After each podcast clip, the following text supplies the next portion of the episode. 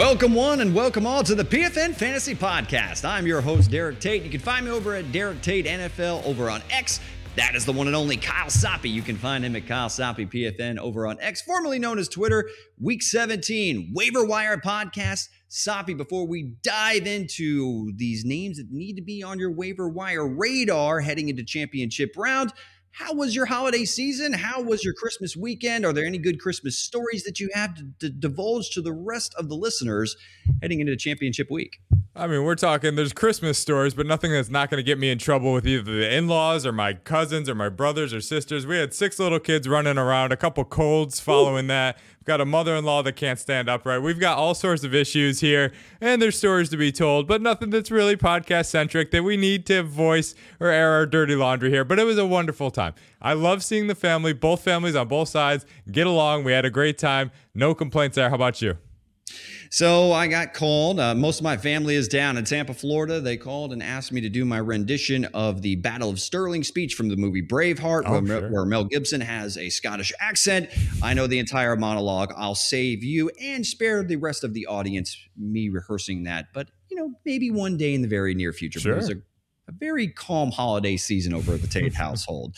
So, Soppe, we have ourselves week 17. We have arrived at the fantasy championship week for a majority of fantasy football leagues which means you got to do the deal before we jump into our waiver wire rankings. Go ahead if this is your first time coming across the YouTube channel, go ahead and subscribe, hit the like button, click the bell so you get notified every single time we drop a bit of new video content here on the channel. Also, if you're listening to this podcast via your audio outlet, just subscribe, rate, review. A five star review is a perfect holiday gift for us over here at Pro Football Network. Soppe, let's start at our running back waiver wire rankings heading into week 17 you can tell me and maybe give us a sales pitch on why these guys may be startable if you're in a real pinch heading into your championship match.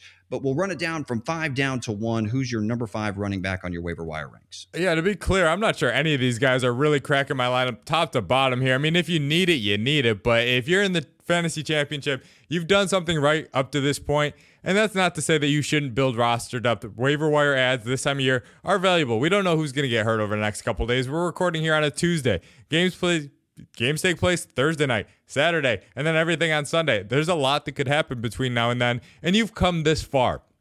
You've waited 4 months to compete for a fantasy championship. There's no reason to slack off and not build roster depth now. I'm not saying you use it, but it's not a bad thing to have in your pocket. My number 5 running back for the week, Justice Hill full disclosure, I don't want any part of this running game if I can avoid it. Gus Edwards would be my option because of the touchdown equity if you can, but he's rostered in too many leagues. Justice Hill, he's at least on the field.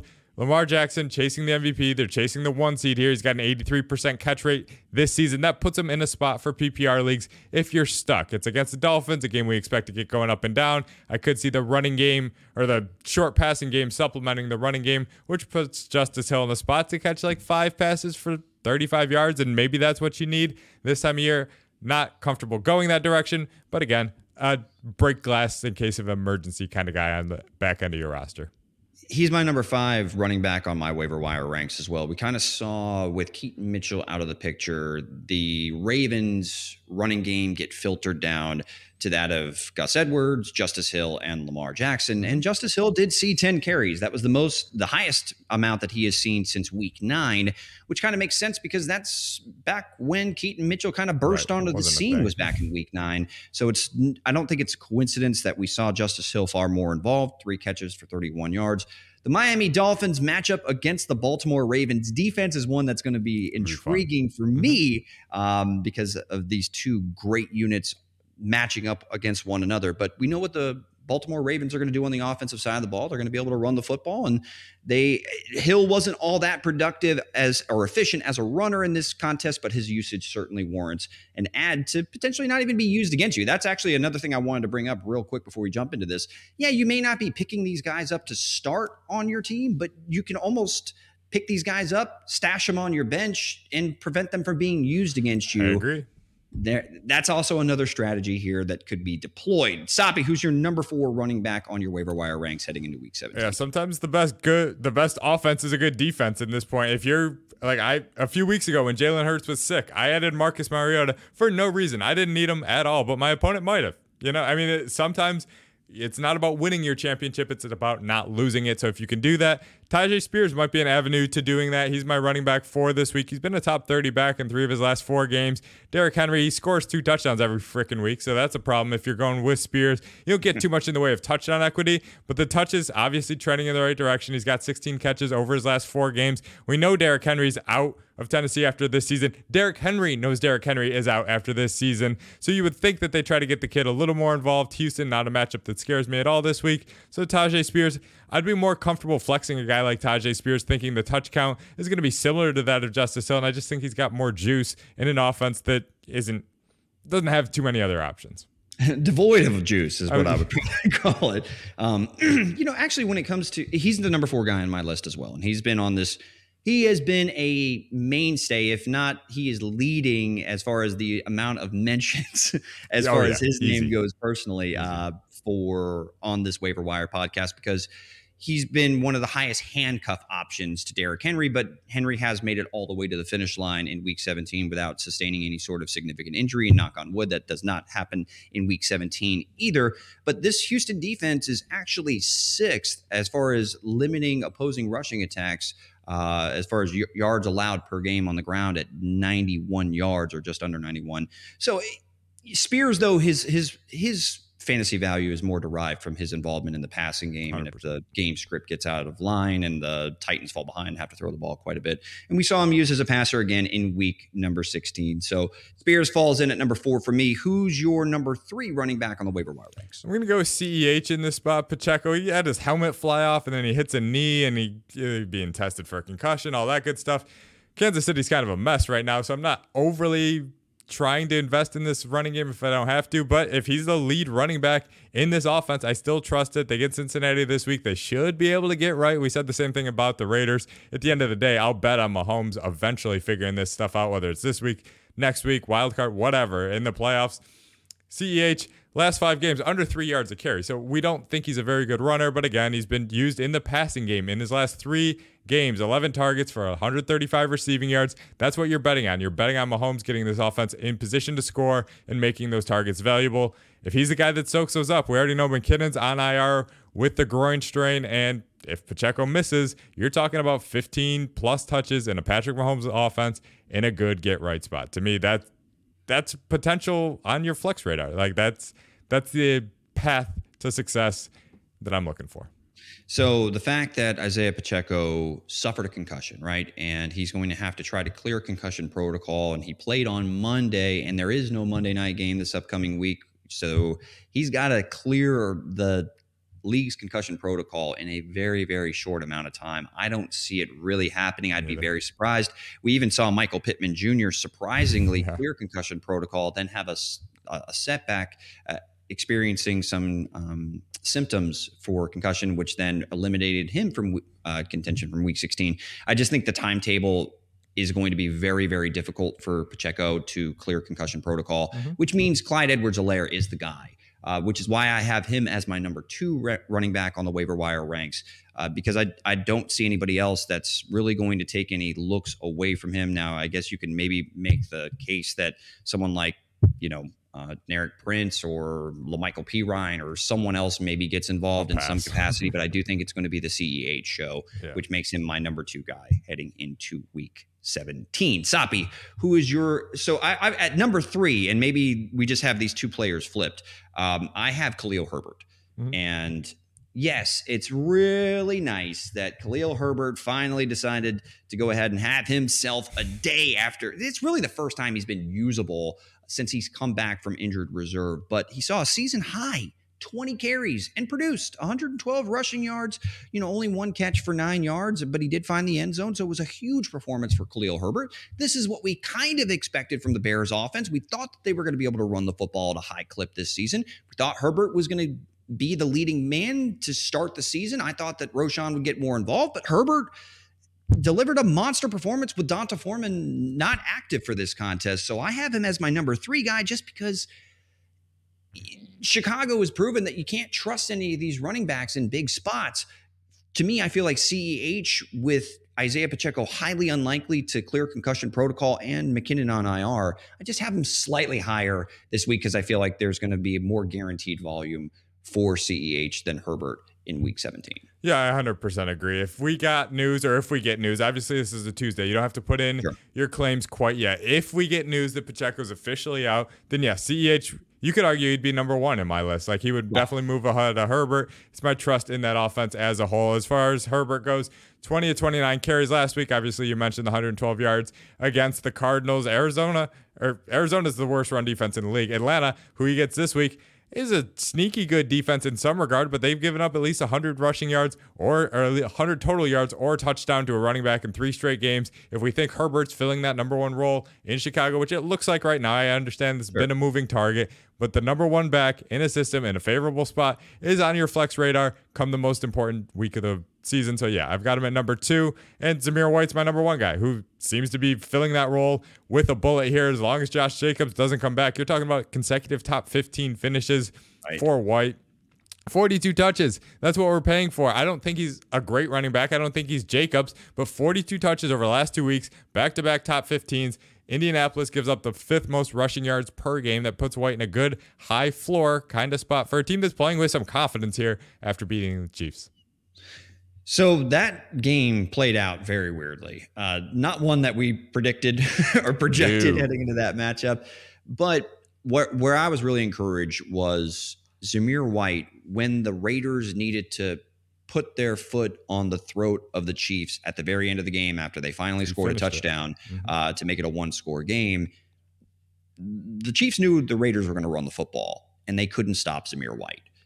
Impressive, impressive performance it's making a case that even if Josh Jacobs is healthy, he's heading towards free agency. Why is he going to potentially risk any sort of injury no. when I think he's going to hit the open market, right? And why jeopardize a payday? And not to mention the Raiders, if they know that they're going to move on from Josh Jacobs this offseason potentially, they're getting a closer look at can Zamir White be the be the guy in this backfield Agreed. moving forward into 2024?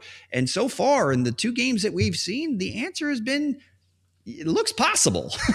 so uh, Zamir White is definitely my number one guy heading into their matchup against the Indianapolis Colts. Um, you already mentioned the touch count. That's what we're signing up for. Mm-hmm. I do believe if Jacobs is not active again in Week 17, that you can trust Zamir White as a low end running back too. Uh, slash flex play for your fantasy championship.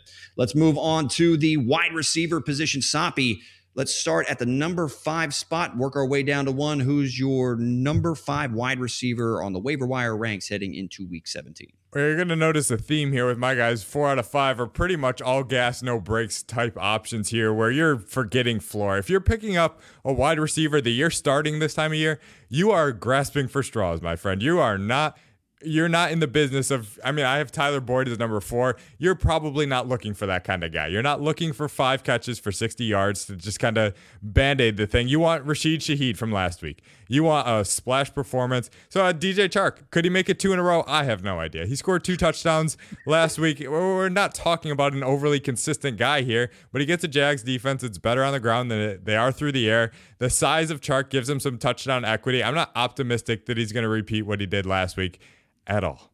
But could he? Could he? Does he have the size profile, athletic profile, all that good stuff? Sure. Is there? Do we know where targets are going there? With you know, without a kernel of doubt, we don't. So maybe he sees six to eight targets, and maybe two of them are in the red zone. He turns one into six points and pays you off that way. Chark, at least worth putting on that back end of your roster if you're looking, if you're in the business for a receiver. So speaking of the business, uh, heading into this podcast, I was I really wanted to sneak Dontayvion Wicks sure, into my waiver wire yeah. ranks, but he ended up picking up a chest injury. Plus, there is the potential return of Christian Watson if he is able to get back into the lineup in Week 17 while coming back from a hamstring injury. A little bit too much fluidity there. Uh, not to mention, I I'm not going to sit here and say, oh, the revenge game narrative, but once upon a time, DJ Chark was a member of the Jacksonville he Jaguars. Was, he was.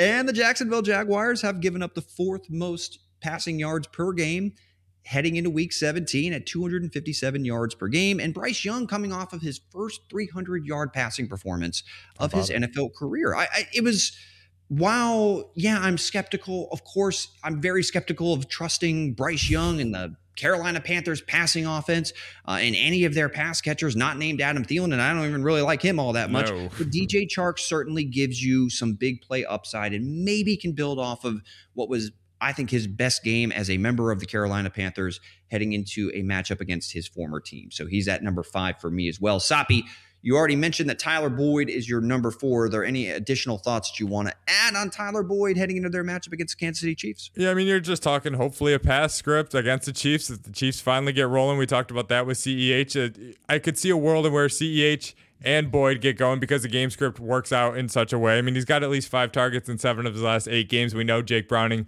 leads an efficient offense, maybe not a high octane one, but efficient. So those five targets are probably turning into four catches. You get six targets, you're talking four to five catches, something like that in a PPR league. If you're in, if you're stuck in a spot where you're a loaded team, then I could see sliding Boyd into the flex radar to get you your 10 points and get out of dodge. But outside of that, I'm I'm really not optimistic in Tyler Boyd. Yeah, I'm. Uh, Tyler Boyd did not sniff my top five waiver wire at wide receiver position. And, and yeah, just, they're just even without Chase or without Higgins in the lineup, we just haven't seen enough from Tyler Boyd to justify a spot, in, for me anyway, heading into this matchup against a, a, Kansas City Chiefs secondary that was phenomenal against Davante Adams. They gave up a couple plays to Jakobi Meyers, but it, they really held the Raiders to just three points. So if I can avoid that matchup, if at all possible, then I, am going to stay away from Tyler Boyd. I've got no, number four, Joshua Palmer. Um, obviously, I don't think that Keenan Allen, a veteran wide receiver who's dealing with a heel injury, why There's no reason for him to rush back. Speaking of kind of the Josh Jacobs theory, he's not going to be a free agent, but uh, they do have to, with his cap hit in 2024, the, the Chargers are going to have to make a decision on whether or not they want to restructure his deal or keep him in town. I imagine that they do. But the point is, if Allen is inactive for a third straight game, which I think he is going to be, Joshua Palmer is still going to be heavily involved in this passing game. It's not very exciting and I see him being shadowed and, and seeing plenty of Patrick Surtain and an improved secondary on the defensive end for the for the Denver Broncos. But there's still going to be volume there, and we even mm-hmm. saw his big play capabilities in his first game back from injured reserve against the Raiders uh, with a long touchdown reception. So he's kind of the one of the few guys that feels like he has some of that big play potential, but also like a, a semi reliable ceiling sure.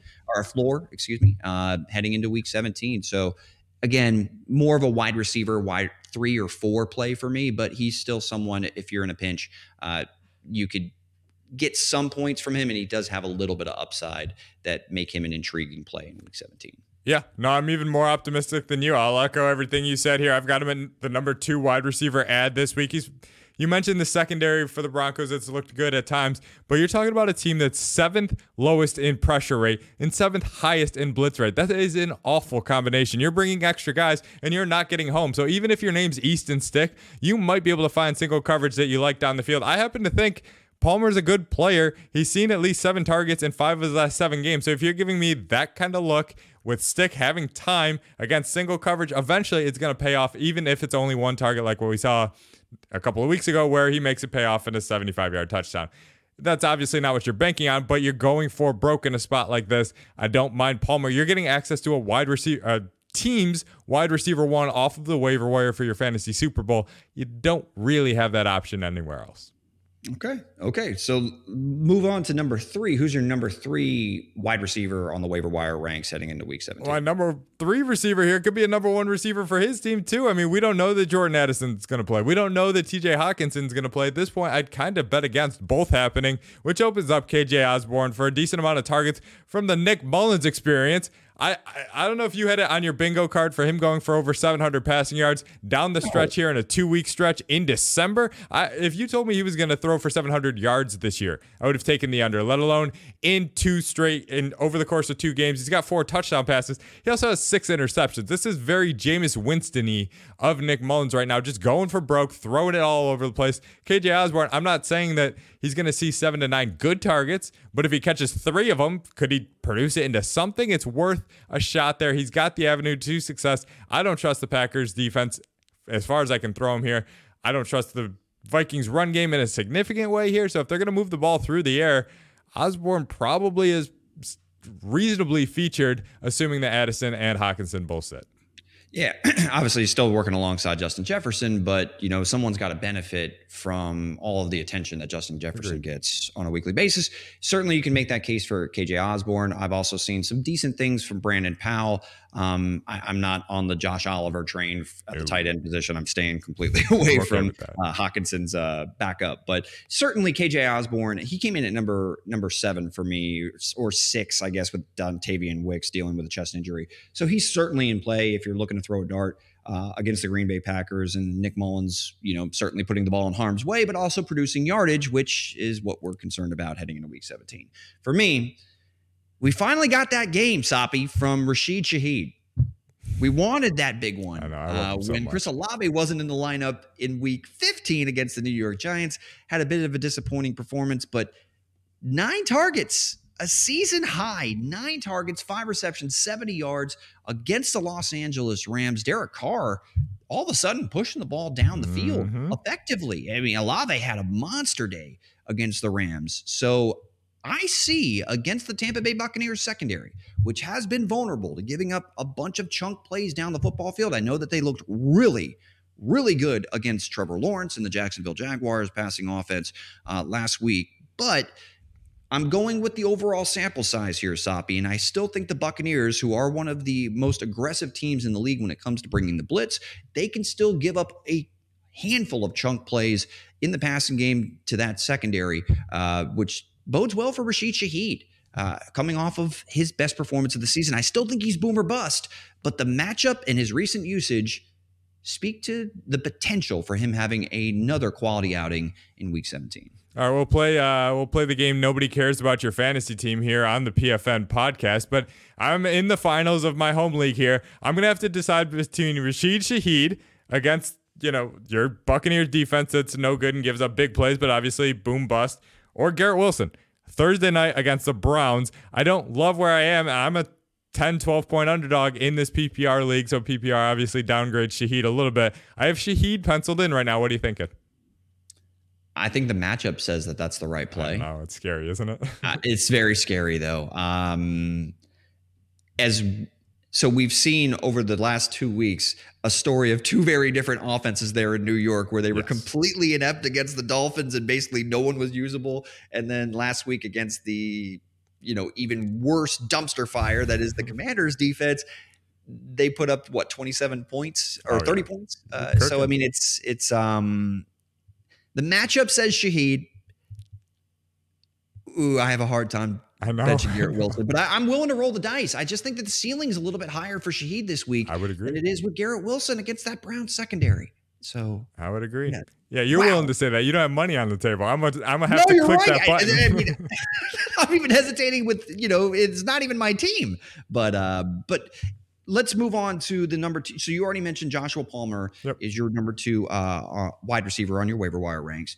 For me, much of what you mentioned as far as him being the number one guy and having some big play uh, potential kind of applies to Demario Douglas sure. of the New England Patriots. Uh, he is probably of all the guys on this list probably has the highest floor right mm-hmm. um, so if if you are in a spot where you're heavily favored heading into your championship round and you just in a ppr league specifically if you just need someone to get you somewhere between 8 to 10 points I would that's the guy that I would go with over like someone like Tyler Boyd, who is you're sure. look you're looking at as like a pure floor play. Um, but Douglas also still has some of that big play juice. We haven't seen it much in this Patriots offense because it's the Patriots offense, but you know, eight targets, five catches, 74 yards. He even dropped a pass.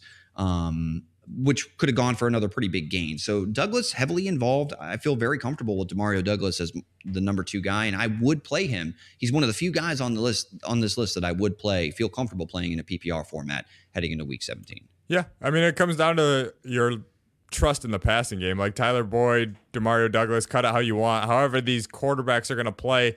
You're kind of throwing darts. Like we're buying a profile to some degree here in those slot guys that can kind of rack up the catches in a hurry. I don't mind Douglas at all. Got him in a. He's going to be ranked as a top 40 guy in my PPR ranks. Like there's an avenue to a floor, like what you said. So speaking of, we all gas, no Yes, brakes. sir. Gotta have it in week 17. Soppe, who is your number one home run hitter on your waiver wire ranks heading into week 17? I mean, all gas, no brakes might be on his tombstone when all is said and done for Jameson Williams. I mean, you're talking over 14 yards a catch for his career. We see the playing time finally ticking up. That's what we're asking for. The talent isn't a question. The deep downfield stuff, not a question. He gets to play indoors this week. Indoors Goff's, not a question here. Obviously, the Cowboys defense, a little bit of a concern here, but they're an aggressive bunch. We've seen it for like two years now where they're willing to jump routes and score six the other way, but that gives up plenty of 50 yard plays the other direction. If I have to bet on a guy to make a big play this week, it's Jameson Williams. He could also put up, he's Gabe Davis. He's like Gabe Davis. We could have zero catches on four targets for nothing. Or you could have what we saw on, what was it? Friday night, whatever. I, I there were so many games this week on different days. Whenever it was, Gabe Davis exploited the coverage because Josh Allen had time to throw the ball. Gabe Davis got loose down the field for a couple of big plays. That could very well happen to Jameson Williams, and if it does, with indoor Goff, who's a completely different beast than outdoor Goff, that breaks open a fantasy matchup off of your waiver wire. You've spent all season grooming a team that's legit and talented, and maybe you're an underdog. You plug in Jameson Williams, you might overcome all of the talent discrepancy here and win your matchup because of one savvy move. That's why he's my number one guy this week. So there, I see the track of where you're going with this, and it it makes me your your pitch makes me want to maybe sneak him inside my top five with some of the other guys that maybe have a little bit of a higher floor. Maybe substitute him in with Joshua Palmer in my ranks. But um, one thing that was kind of interesting with the Dallas Cowboys matchup against the Miami Dolphins, they were having to try to figure out a way to try to limit the impact of Tyreek Hill. They mm-hmm. played a lot more zone than they have for the majority of the season in week 16. If they go back to playing man coverage at a pretty high rate, Jameson Williams is more than capable of sir. winning on one of those matchups one on one. And it's just a matter of whether or not Goff can connect with him down the field. But the, the target share, Soppe, is another thing that you mentioned 13 targets over the last two games, seven and six, respectively. So his involvement in this passing game seems to be trending in the right direction, which is giving him a floor that previously did not exist, but also still has that sky high ceiling and what could be a higher scoring contest between the Lions and the Dallas Cowboys. I'm on I'm on board with it, and I feel like I may have missed the boat here a little bit, but I'm going with Noah Brown. I Okay.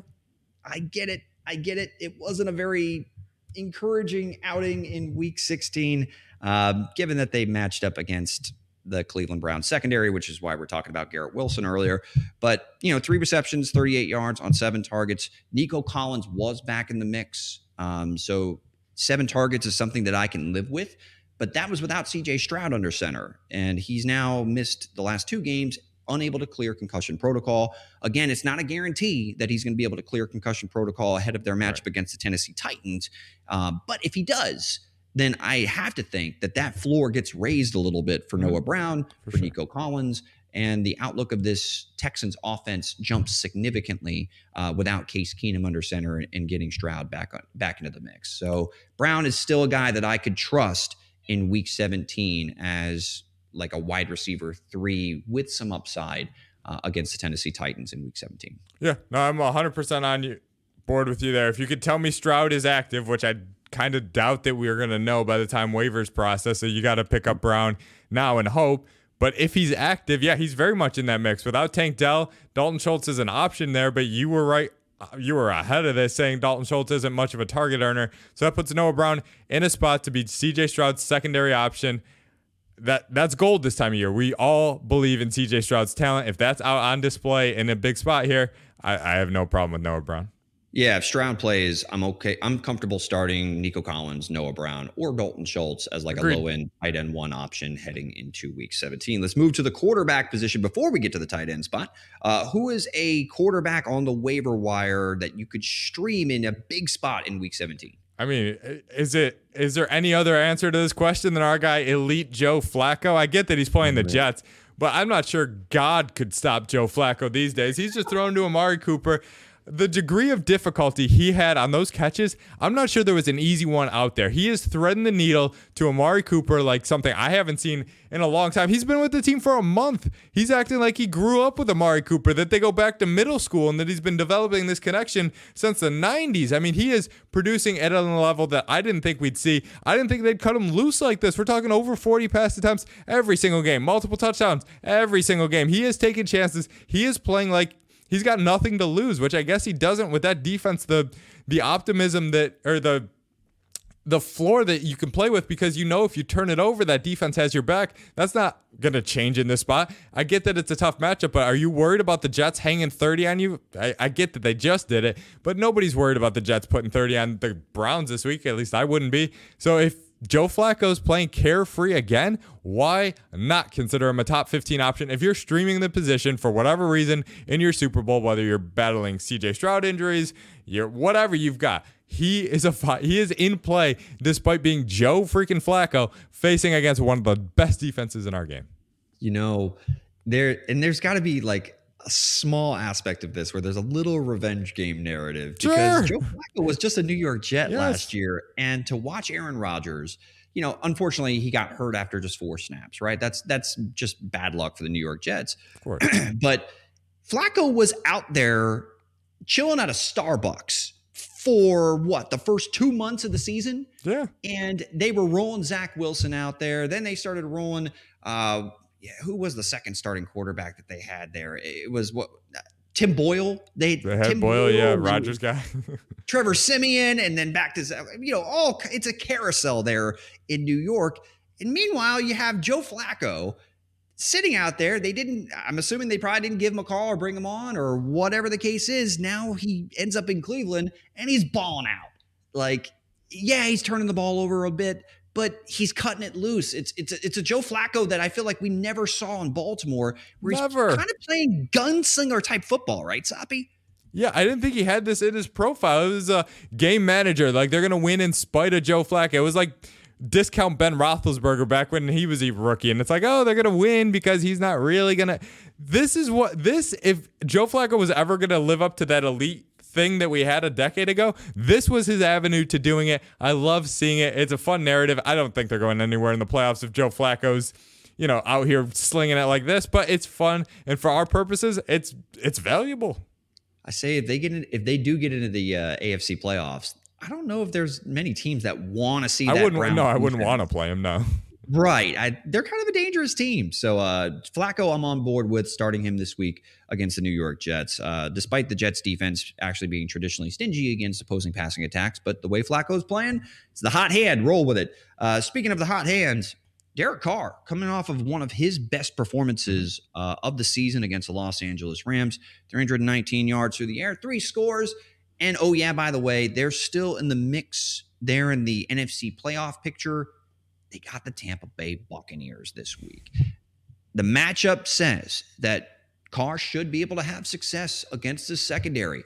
Finally, looks like he's fully clicked with Chris Olave, which is huge. Mm-hmm. Uh, last time they faced off against the Buccaneers, Carr was dealing with a shoulder injury, so his numbers you know, only 127 yards through the air on 37 pass attempts. Um, he had trouble pushing the ball down the field. You could see that he wasn't 100% healthy. So now, coming off of one of his best performances of the season through the air, going up against that Tampa Bay Buccaneers secondary in a must win game for the New Orleans Saints.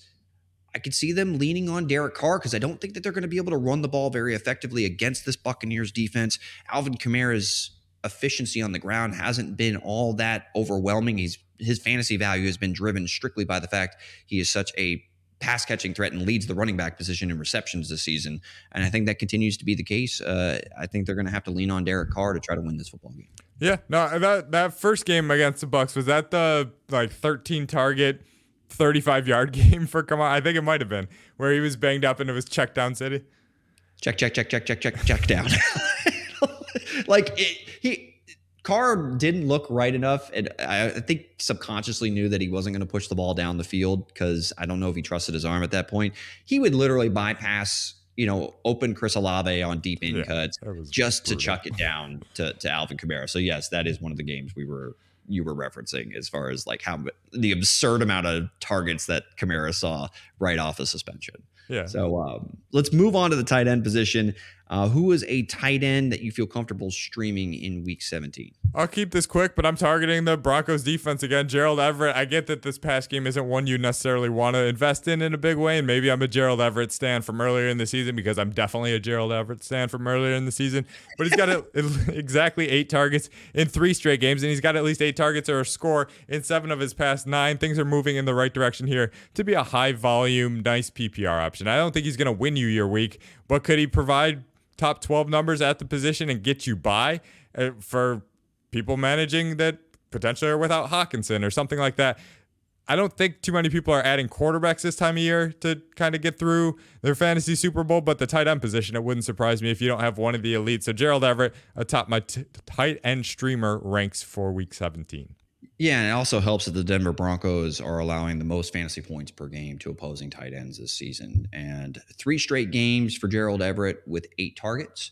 So I'm on board with Gerald Everett. I, I feel fully comfortable starting him, uh, streaming him uh, in week 17 in a big spot. Another guy that I'm kind of comfortable, um, believe it or not, starting, which is hard to say this, but it's another rookie tight end from Green Bay. It started with Luke Musgrave. My love for him earlier this season was feel like I was saying his name every week on this podcast. Now it's Tucker Kraft. Um, Tucker Kraft, three out of his last four games, has seen six targets, um, has caught four passes in three straight games, and has topped 57 yards receiving in three straight games. Soppe, he's he's getting involved in this passing game, and he's able to create after the catch. Um, looks really really good. in fact, it makes me wonder what kind of role he's carved out heading into 2024 um, with him and Musgrave potentially competing for the same reps and spots. But um, point is, Tucker Kraft looks like he is a trustworthy option. Uh, he's gone in double digits in PPR formats in three straight games. So I'm willing to roll the dice on him as well against the Minnesota Vikings this week. I've got him one spot behind Everett, so they're 11 and 12 in my rankings this week. You're talking about a kid that's got a 27 yard catch in three straight and five, four of his last six games. That puts upside into an offense that, like you said earlier with the Wicks call, like they're just lacking wide receiver health right now. I don't trust them to run the ball on a consistent basis. That means they're gonna have to move the ball through the air. You got to do it some way. Kraft has been impressive for sure. Moving on to defense special teams, who is a defense that you are aiming to stream heading into week 17? Yeah, certainly talking out of both sides of my mouth here with a bunch of Charger recommendations here, and then I'm going to go against them with the Broncos, but you still do get Easton Stick. So that's not a bad place to spend your fantasy Super Bowl. Broncos, multiple sacks in six straight games. They've allowed no more than 22 points in nine of their last 10. I think they make that 10 of 11. I don't think you're looking at a 15 point defensive outing here, but could they get you seven to 10 points? Yeah. And I think that's enough to get you to kick the can down the road here at a position that's so volatile on a week to week basis. None of us know what's going to happen at the position here. You're going against Easton Stick that puts a touchdown into play. If you can be aggressive, if Russell Wilson can put some points on the board early, force the Chargers to be aggressive, that puts this defense in a spot to succeed. I'll roll the dice on the Broncos in my fantasy Super Bowl. It's weird how far we've come when it comes to the Broncos. They gave up 70. I was just thinking that. I was like, man, they gave up 70 points uh, earlier this season and, and, heading into championship week. What a turnaround for the Broncos on the defensive side of the football. Got to tip the hat uh, to Sean Payton and the rest of the coaching staff there, Vance Joseph uh, and such. So I'm moving over to the Indianapolis Colts. Yeah. You know, if you're looking at points per game, the Colts defense is actually among the highest units uh, in the NFL at 8.8 fantasy points per game, and yet they're still available in over 50% of fantasy leagues on Yahoo and ESPN. So, that being said, they're going up against a Raiders offense, Soppe, that I know they had that outlier performance against the Los Angeles Chargers two weeks ago, right? Where they scored 63 points mm-hmm. and, you know, but if you combine their offensive production in two of the last three games, they've produced three points uh, against the Kansas City Chiefs and the Minnesota Vikings. So, in a spot where the Colts defense has been playing at a higher level than I think a lot of people realize, okay. and an offense that let's just call them boomer bust to be very kind, but they're still working a work in progress with Aidan O'Connell, a rookie quarterback under center. I'm willing to roll the dice on the Indianapolis Colts and, and kind of go with their lengthy track record this season against a rookie quarterback that has shown some, you know, volatility when it comes to his consistency uh, heading into week 17. I'm 100% on board with you. And we recommended them last week, and then they stunk. They had negative points against the Falcons because they gave up 29 points. But that might work into your favor here as long as you're not the idiot that followed our instructions and added them last week. There's a good chance that whoever added them last week after listening to our podcast cuts them this week. We're doubling down. I'm with you here. This is a defense that can succeed at a high level. And the Raiders this is where we're at. We're recommending a defense facing a team that scored 63, and we're of we're also recommending a defense that gave up 70. So, I mean, that's the volatility of fantasy football. You have to be willing to take some of these performances with a grain of salt here and look at the bigger picture. And if you're doing that, the Colts very much worth holding on to and playing this week. Speaking of the bigger picture, we got to go ahead and rank all of these players or options heading into week 17. Soppe run it down from 10 to 1. We'll get through it real quick here. Tucker Kraft, 10, Gerald Everett 9. Mentioned they were both top 12 options at the tight end for position for me this week, and that's where I have them. Tyler Boyd, Tyjae Spears, KJ Osborn, Josh Palmer round out eight, seven, six, five. The top inside the top five. Jameson Williams, number four, is a YOLO option. Then we got running backs galore. CH number three, Zamir, uh, Khalil Herbert number two, Zamir White number one ad for week 17, heading into the final week of your fantasy season. I like it. I like mine a little bit more, but not by much. It's got Gerald Everett at 10. I've got Derek Carr at 9, uh, Joshua Palmer at 8, Tyjae Spears at 7, Rashid Shaheed at 6, Khalil Herbert at 5, Demario Douglas at 4, CEH at 3, Noah Brown at 2, and at numero uno, I've also got Zamir White. So that'll do it for this week 17 episode of the Waiver Wire podcast here on the PFN Fantasy Podcast. If, if this is your first time coming across the YouTube channel, go ahead, subscribe, hit the like button, click the bell so you get the ding, ding, ding every single time we drop a new bit of video content here on the PFN Fantasy YouTube channel. Also, if you're tuning in via podcast, go ahead, subscribe, rate, review. Five star review is what we ask for as we finish up the 2023 calendar year and ring in the new year heading into 2024. For Kyle Soppe, I'm Derek Tate, and until next time, everybody, good luck. Later, says the tape.